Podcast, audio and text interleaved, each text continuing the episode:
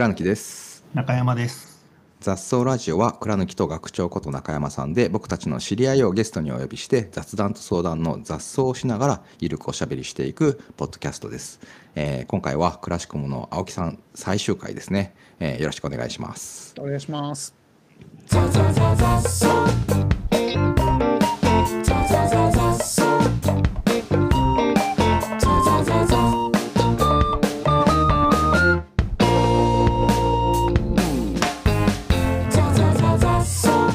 前回は、えー、と苔の話で盛り上がって 苔食ってるんじゃないねみたいな話からあのキャリブレーションっていうクラシコムのあのなんていう人事制度というかこう仕組みの記事を、まあ、学長に紹介してもらってちょっとそこの話をなんかもうちょっと深掘りして話せたらなという感じですね。学長どこがなんか一番面白いと思った感じでした？いや本当に あの居心地の評価する方とされる方の居心地の悪さって何なんだろうっていうところからスタートしてますよね。そうですね。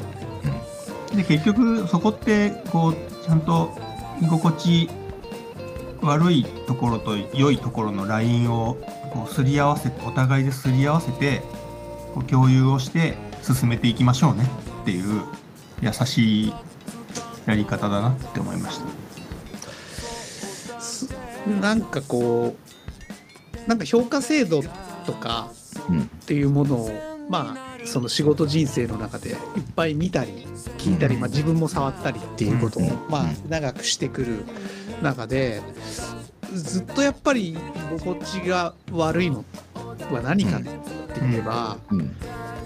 そのなんていうかな宿命的な嘘がそこにその含まれてうん、るからだと思うんですよね。うん。革命的な嘘。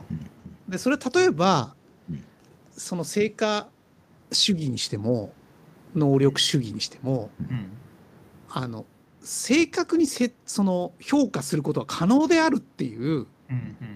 もう壮絶な嘘がそこに 含まね、れててでもそれを嘘だって言っちゃうとうん。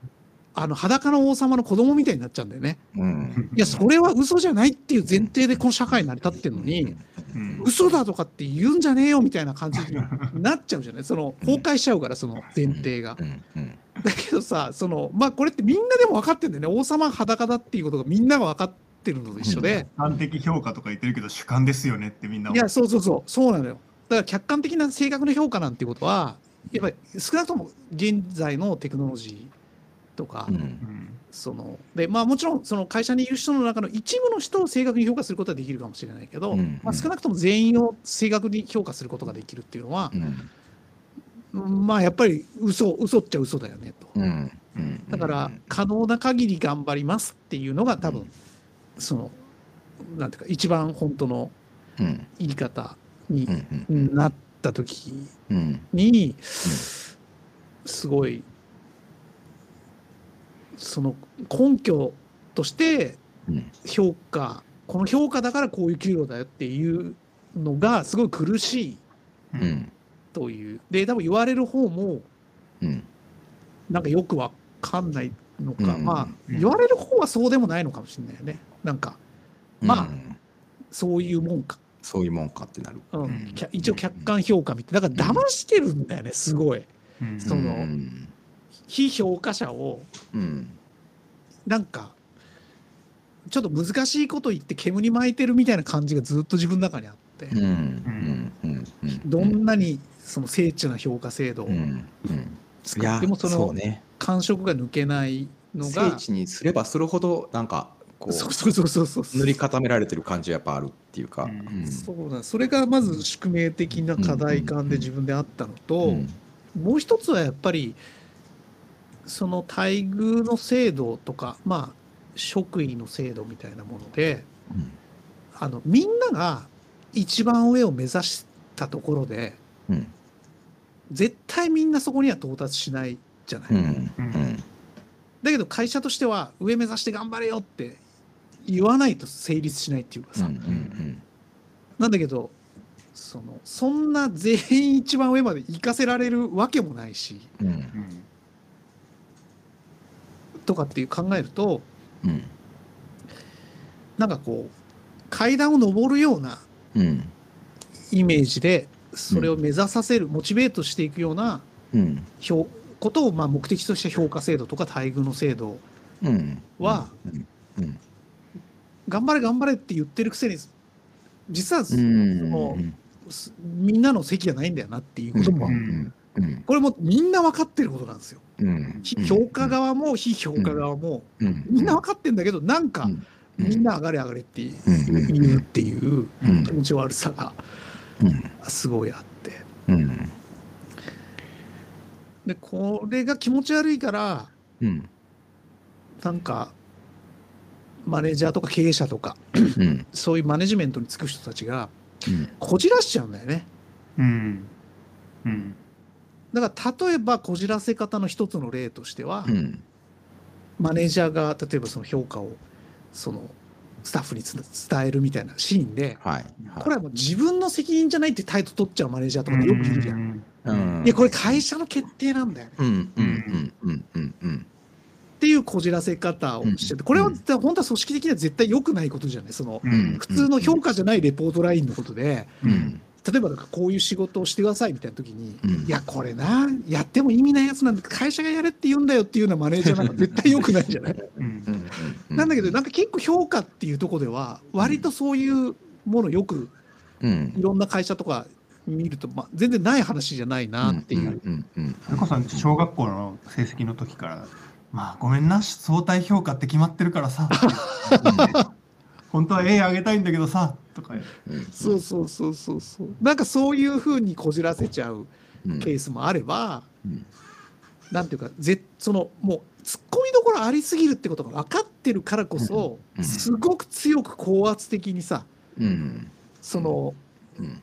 なんか裸の王様の子供みたいなことを相手に言わせないような、うんうんうん。強く断定するしかない断定的なコミュニケーションをするような雰囲気になっちゃうっていうこじらせ方もうんうん。あって、いやずっと思ってたのがなんか偉くなった人で可愛ら可愛げのある人ってあんまいないなみたいなのってうん。なんでそうなっちゃうんだろうなとかっていうのはまた別にすごい課題感としてあって。うんうんうん。可愛いまま偉くなる偉くっていうかさその大きい責任をはい。可愛いままうん。あの担えるようなうん。やり方ってないのかなって。僕ほら妹と一緒に始めちゃったから、うんうんなんかさ妹と2人で始めてキャッキャ言ってやってたのに、うん。だんだんまあ2人とも創業者で経営者だから、うんうんその大きな責任担う中でうん。横でさ、まあ、俺はともかくとしてうん。なんか妹がどんどんどんどんなんか変ないかつさっていうかさこじらしてうん。変ないかつさとか出してきたらいや俺こいつ仕事に誘ったの本当に良かったのかなとかって思っちゃうじゃん。なんかだし。だからそういうまあ可愛くっていうとちょっと変だけど、うんうんうんうんなんかその力みなくねうん。うん。あの、うん。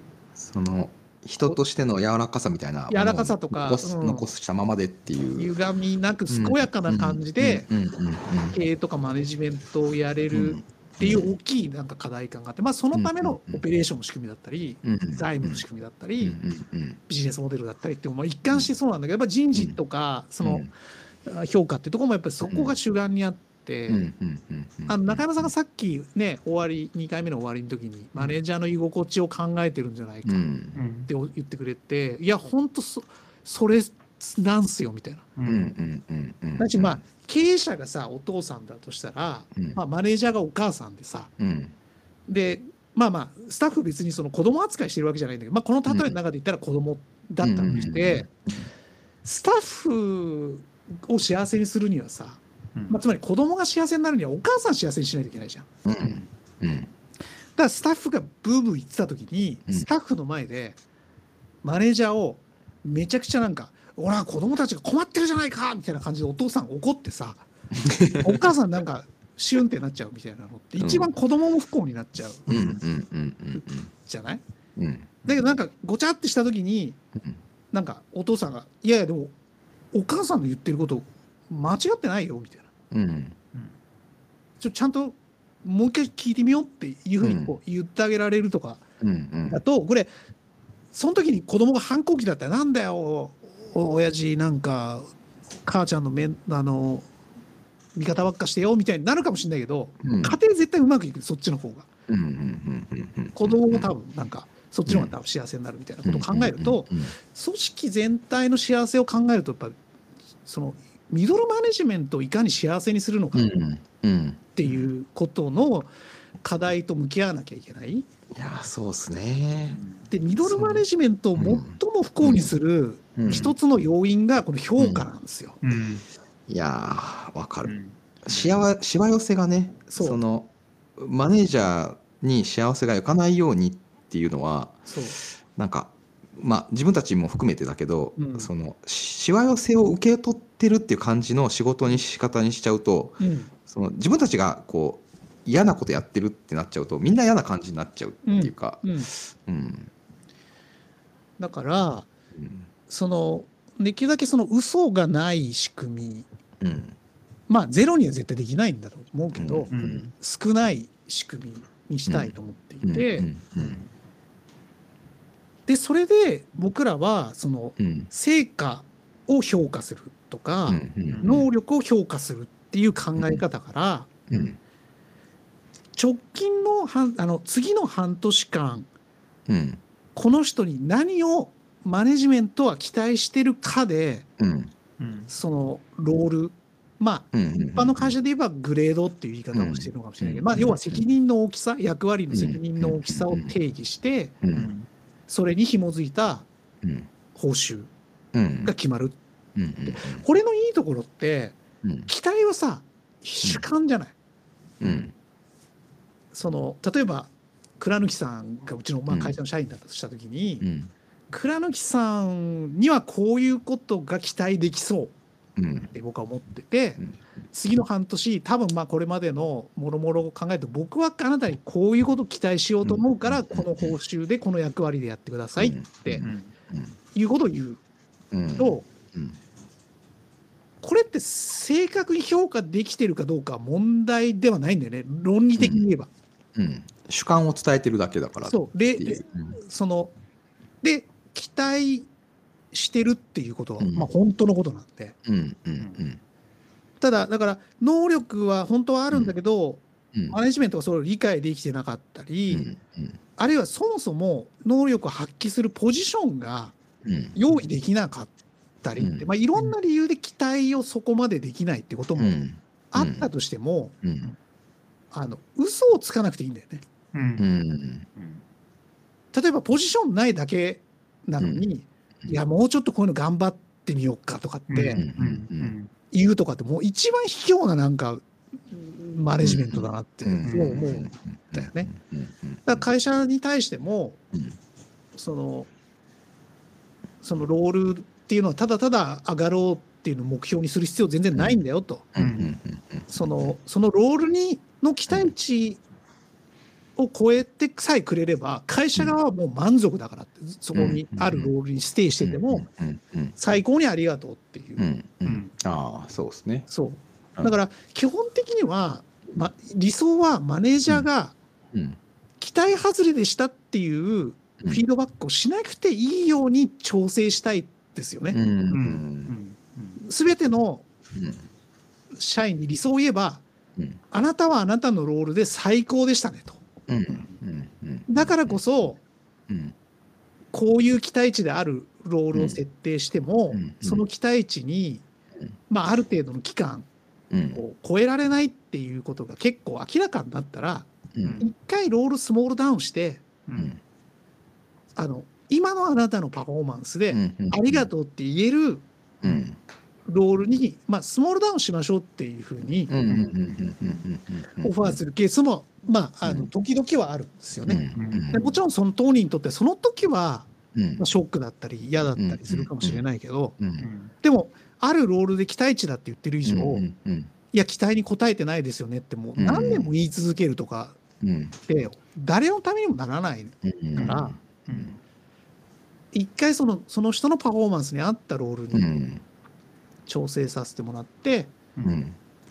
期待値超えてるねって大幅に超えたらまた元のうん、ロールに戻ればいい、そうですね。うん。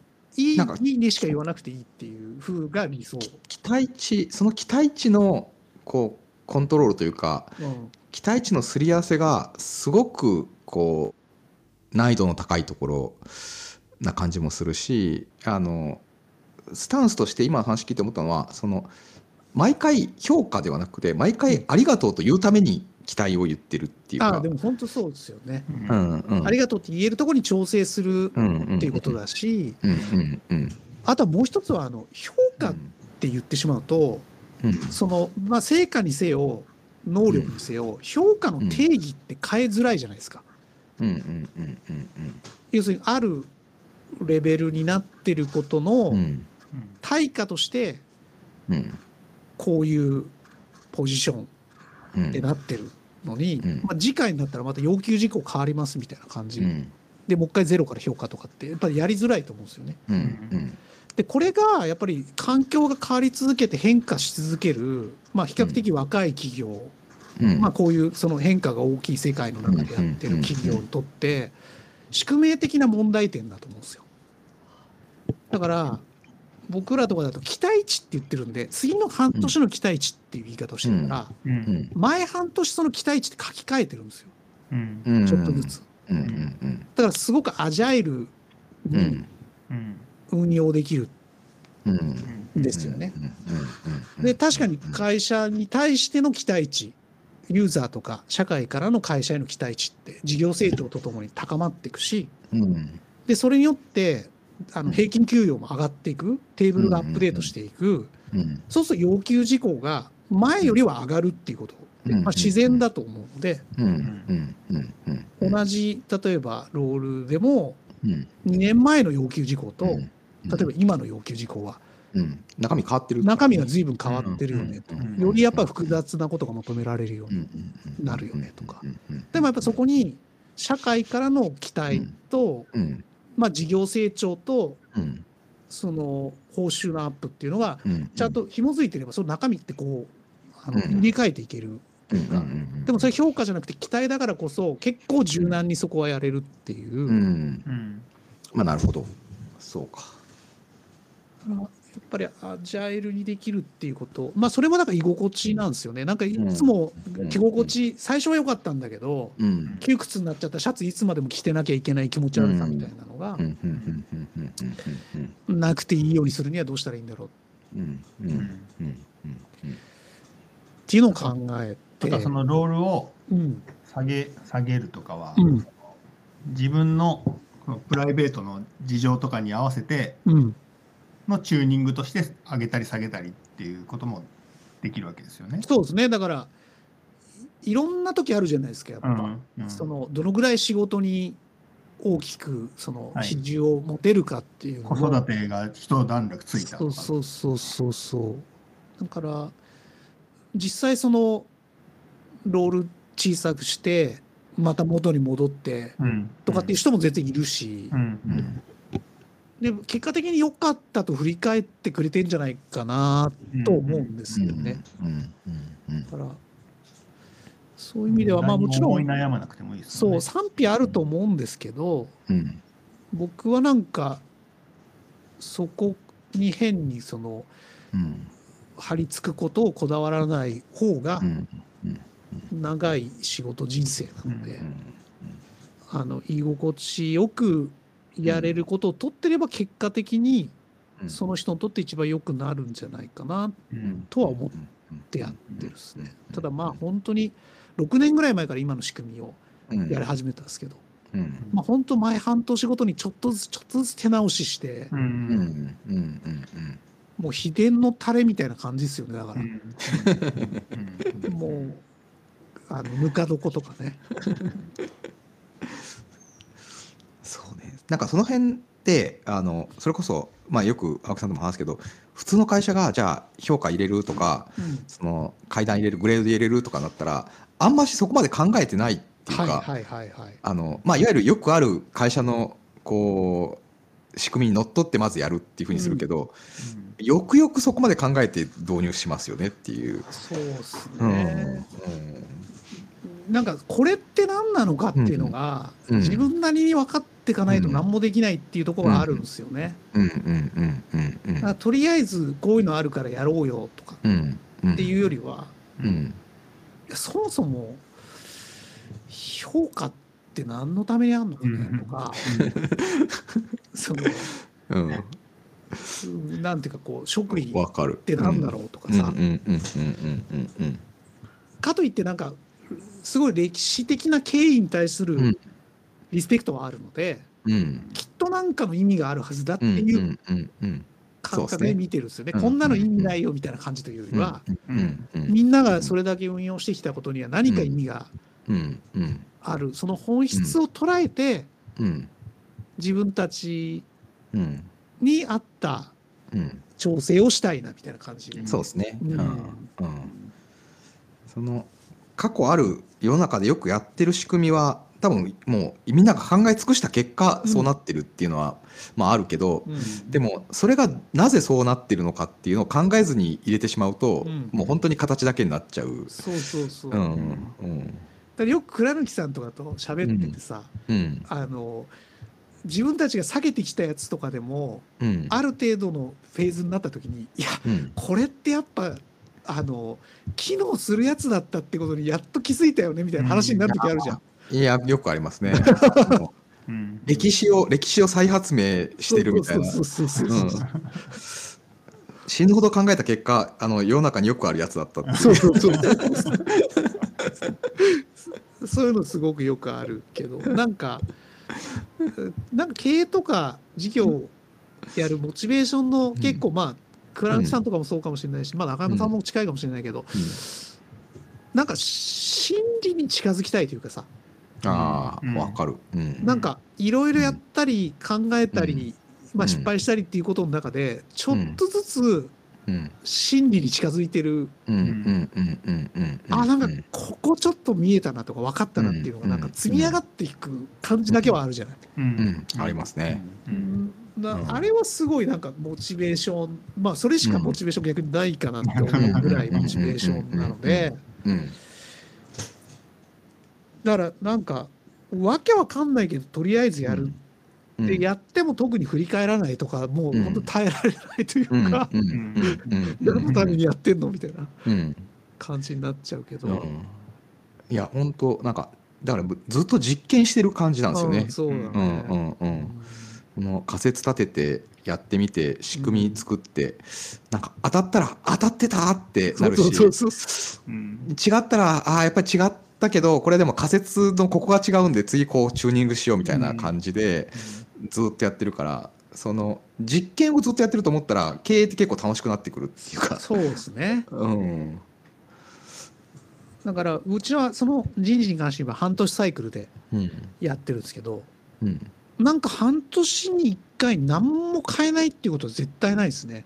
うんうん毎回なんかちっちゃいことでも前のこういう課題あったから今度ここちょっとこういうふうにチューニングしてみようとか、なんか前ここのとこなんかうまくパキッと説明する武器をなんかマネージャーにあげられてなかったから、その半年間考え続けて次はよしマネージャーにこの新しい道具を、うんそれは大体言葉とかなんかその定義とかそういうことなんだけど、こうすごくすっきり説明できるうん。新しい道具を用意したんでうんこれちょっと使ってみてよとか。う、ん。例えばあれですよね、この前の記事に書いてあって、僕印象に残ってるのが、パフォーマンスが高くてもコストが高ければはいはい。ダメだよねっていそうそうそうそうそうでコストっていうのは、そのコミュニケーションのコストとか、要は周りにね、不機嫌まき散らして、うん。はい。あなたをうん面倒を見るために周りの人にコストかかってるよねみたいなものが含まれますよっていそう。うのが言語化されてるとすごく。こそうなんですよ。うんあれマネジメントコストって3つっていうふうにもう定義しててう、ううん。んそのいわゆる代わりに決めるうん。決めてあげるコストうん。何かを教えなきゃいけないっていうコストであとは心配するその人に関わってなんかうん。心配りというかその心配しなきゃいけない、うん。うん。これはもう三大コストだよねと。ううん。うん。んうん。いうとこまでブレイクダウンしてるとうん。うん。やっぱりそのなんていうかなロールの調整の時にうん。一番やっぱりそのうん。すっきりいかないのってうん。本人はパフォーマンスだけを見てるんでうん。そうですね。いやーこんなにパフォーマンスしてるのにうですねてなっちゃう。でもマネジメントからするとそれうん。パフォーマンス引くコストで見てるそのねベネフィなんていうかその安売りして売り上げ作りましたっていうのと同じ。あそうそうそういやそう。そう本当ね トップラインだけ上げてもダメだぞ。あそうそうそうそう。だからうん。逆に言ったらパフォーマンスほどほどでもコストゼロだったら、うん。その人ってめちゃくちゃいいいいパフォーマンスの人なんだよっていうのがマネジメントからの見方なんで、うんうんうんなんかこの視点を揃えなきゃいけないっていう課題感がやっぱり何年か前なのかな、うん。にきっとあったんだと思うんうんですけど、うんうんでその時にやっぱコスパっていう概念と、うん。うん。うん。コストの定義うん。うんっていう道具が生まれたり、うん。うん。うん。いやー分かりやすいな。代わりに決めると教えるとまあ心配するってことですね。心配する。うん確かに。もうその3つめっちゃコストかかるもんな。そう。だから僕はあの、うん。なんていうか概念のうん。なんていうか概念話みたいなの得意なんですうんうん。よね。うんうんうんうんこなんかコストとかっていうザクッとしたのが自分でなんかしっくりこないから、うん。コストってなんだ？みたいな。うんうんうんうん。うんみたいなのをこうどこまでも分解したくなるタイプなんで、うんうんうんうん分解して言語化すると捕まえられるようになるから。そうそうなんですよね、うんうん。扱えるようになっていくんで、うんうんうんよくなんかこう定量的じゃないと扱えないみたいなことをうん言われたり、フェアにならないっていう人いるんだけど、それはなんかまあうん。100%間違ってるとは思わないんだけどうん。実はいわゆる文系的な能力をうん。極限までこう磨き上げていくとうんうんうんうんかなり厚定性的なまま扱えるようになるんだよね、うんうんうん。真実を。いやーそれ本当そうですね。うん。うん。その解像度上げたりそのうん。チューニングできるものが見えるようにすればうん。その数字で白黒つけない方がうん。あのよりコントロールしやすくなるそうそうそうそう。ことあるしうんあの数字にね僕プログラマーのくせに数字でこう管理するの嫌いだからう数字にしても誰も得しないってもうずっと思ってるんですよね。だ。ようんうん。やっぱさその数字にするっていうことってどういうことかっていうと、うんその非常に複雑でリッチな世界うんの情報をうん。うん一旦数字っていう形で圧縮する。うんうんうんうん。うん。で、えー受け取られた後向こう側で勝手にその回答してううん。ん戻すっていう作業をうん。するみたいなそのやり取りだと思うんですよね。うん。ああそうだわ。で減衰しちゃうんだよね、うん。だから、うん。その圧縮する時点でうん。結構大事なものをだいぶ抜けちゃうっていうか、まあそうですね。デジタルにしちゃってるからそうそうそうそう。こうどうしても刻んでしまう、うん。うん、のはまさしくそうですね。だから僕結構なんか文系的な能力の復権って結構重要な課題だなと思ってるのは文系的な能力ってうん。訂正を訂正のまま扱って真理にたどり着く方法だっていうふうに僕は思ってってるのでその要は理系的な能力って訂正を一回そのなんていうかうん。定量にうん。あの変換して圧縮して意思決定してまたそれを回答して現実の世界の中で適用していくっていうことなんで。うん訂正を訂正のまま扱えるようあの、うん。でもなんか適当にではなくて厳密に扱えるようになりたいっていうのが、うん。なんかうわあ。そう個人的ななん僕もその流派か。な気がする。その流派ですね。うん。その流派のは奥が深いし難しいですね。そのあるがままのまま伝わるし伝えるしみたいな。うん。ところになってくるので、そ数字にうん。数字で表すっていうのってうん。世の中一般的にはなんか具体的にするって思われてるけど、うん。さっき青木さんが言ってたみたいに世の中複雑につながってるのに数字にすると、それがなんか具体が抽象化されたそうだね。ものになるんですよね。うんうんうん確かに確かに。うん。だからそれで本当は具体なものがいっぱいあるやつをうん抽象化したやつをうん。こうそのまま受け取った人が回答するともう全然違うものになっちゃううんみたいなうんのが起きますよね。うん。でその今は定性的にしか扱わざるを得ないうん。ものも、うん。そのテクノロジーの進化によって定量的に扱えるようになるかもしれないんだよね。うん。うん。うん。うん。うん。うん。信用スコアみたいなそうそうそうそう、うんだからうん過去にさ例えば地球がどうなってるかとかをさ観測する術がない頃って、うん。そのみんなさち宇宙はどうなってるかとかっていうことは、うん。定性的なその哲学的指推によってさ、うん。みんな考えてたからまあいろいろ間違ったところあったわけじゃん。うん。うん。うん。だけど観測できるようになってうん。もうその、まあ、ある意味定量的にうん。どうなってるかっていうことをうん。真実をつかめるようになっうんたので、だからそのなんか文系的なその力だったらそれが及ばない領域を適切に扱う力だと思っていて、うん。うん。うん。うんだから定量で測れるとこは多分どんどん増えていくからうん。でそうなったらそっちを使えばいいとうんうんうん思うんうん。ですよね。うんうんそうだわ。なのでそのね最初に話したその評価とかうん。がまあ嘘であるっていうのって、その数字に出せないっていうのはもうそう。そう数字化できないものっていうのが今のリアルというか事実そうそう今の限界って感じよね。そうってことですね、うん。うん。これがなんかわかんない。もうめちゃくちゃ高性能 AI とかなんか脳を見るとかになってうん。できたらまた変わるかもしれないけどそんなん無理なので少なくとも定性的にうまく使えるようにしていきましょうっていう話なんかなっていうふうに。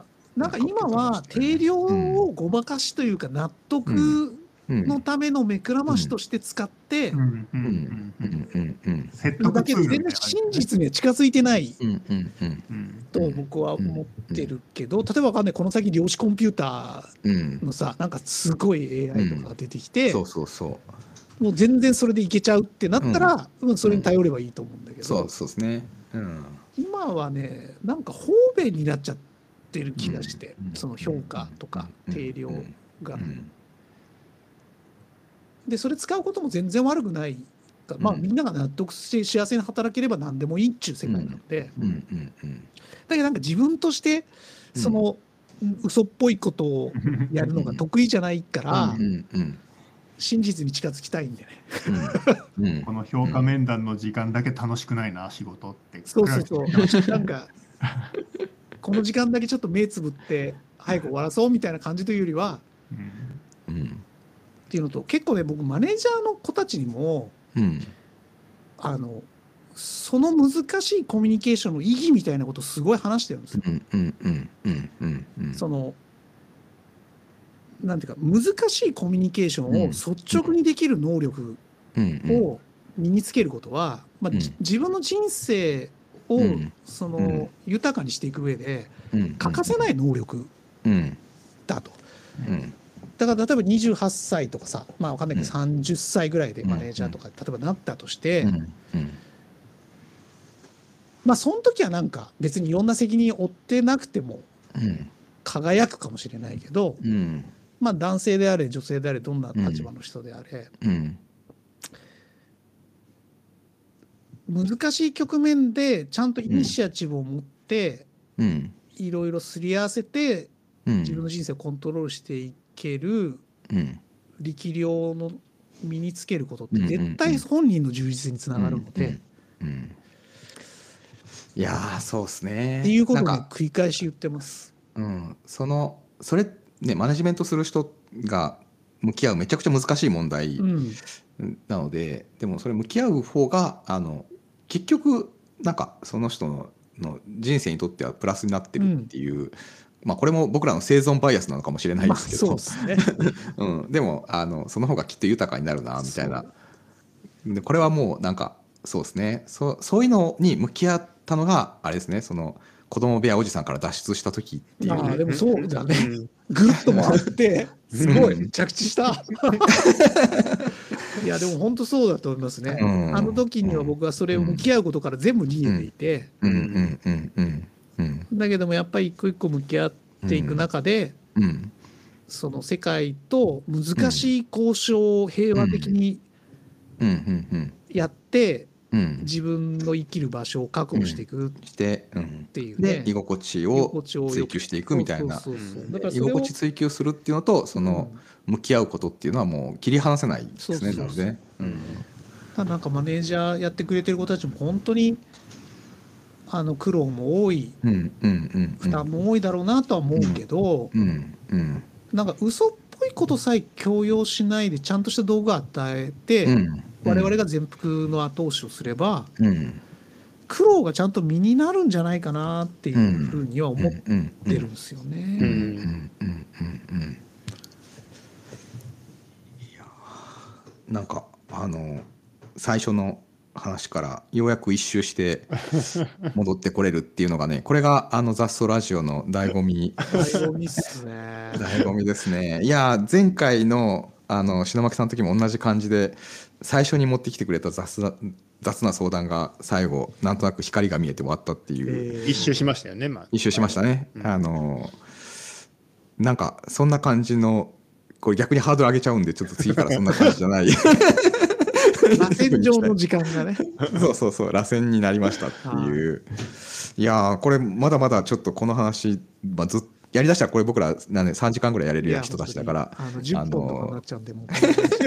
はい、あのこれゲストはねまた定期的に呼びたいなと思うので、はい、青木さんまた出てもらうっていうことで、はい今日はあのお探しゃべりいただきましてありがとうございました。ありがとうございました。ありがとうございました。い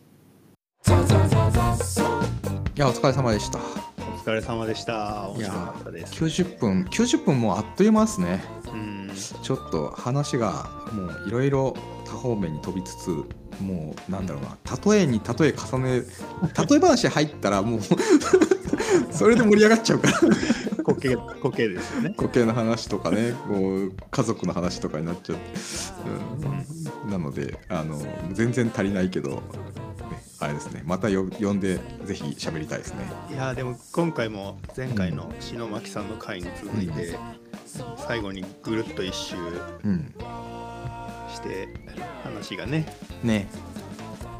螺旋螺旋な感じがいいですね。だからやっぱりこう入り口に来た時よりちょっとちょっと一周回ったところに着地してるっていうか、うん。うん。うん。うん。一周ちょっと上のところに着地できたなっていう学学びが学びの多い回だったな。いやーなんどの辺かさすがが。倉貫さん的には？あ僕やっぱり最後のあれでしたね。そのこう実は嘘嘘なんであるっていうか、うん。あのその中で、まあ、どうやって居心地の良い状態に向き合うのはあの考えていかなきゃいけないところっていうところうん。は、うんまあ、僕らもこれからあの会社が大きくなっていく中で、まあ、しっかり制度もねしていかなきゃいけない中で、まあ、すごい参考になるとこあったなっていう感じでしたね。うん。学長はどうですか、僕はやっぱ居心地っていううん。価値基準でうん。こう一本筋が通ってるなっていうのがうん面白いというか共感が持てるというかうん分かるっていうか。で居心地っていう軸で考えていくとそれこそうん。レッドオーシャンみたいなところ満員電車とかうん。レッドオーシャンみたいな混んでるところって居心地悪いから 居心地悪い行かないね。はい。うん。避けようとするじゃないですか。うんうん。そうすると他の人と違うことやることになってうんでコケコケ食べることになって いや変わった人って思われるようになってうんうんうん。でも別にそれかそれで全然居心地いいからいいじゃんって思えるようになっていくみたいなのがうん。でまああのいろんないろいろ状況が変化とかしていくけど、うんうん。まあ、居心地をベースにチューニングをずっと続けていくと、まあ逆に言うと飽きないと思うんですよね。ああそうね、うん。その居心地ってなんかあんまし動いてないイメージがあるけどうん。実は居心地の良さを保つには結構動かないと保てないんですね。そうな気がしますうんね。うんああそうか。そうですね。フロー状態もそうだなっていう。う、ん。うん。変化のチューニングしてる感じはあるよね。ずっと変化がしないとね退屈になっていっちゃいますからね、うんうんうん。居心地悪くなっちゃいますもんね。うんうん、いやー今回もなかなか面白い面白い話ができたなということで次回のねゲストはまだ決まってないですけどあのーおそらくまた面白い方に出ていただけるんじゃないかなと思いますのでお楽しみにしていてください。はい、えーポッドキャストは、えっと、毎週水曜日かな？の、えー午前中ぐらいに配信されるという番組になってます。えーえーと Apple のポッドキャストと Spotify と、まあ、Google とで配信されているので、ぜひよかったら皆さんチャンネル登録してください。えーお便りなどもお待ちしておりますのでよろしくお願いします。ということで、えーザソラジオえー第2セカンドシーズンの青木さんの会はこれで終わりたいと思います。ありがとうございました。ありがとうございました。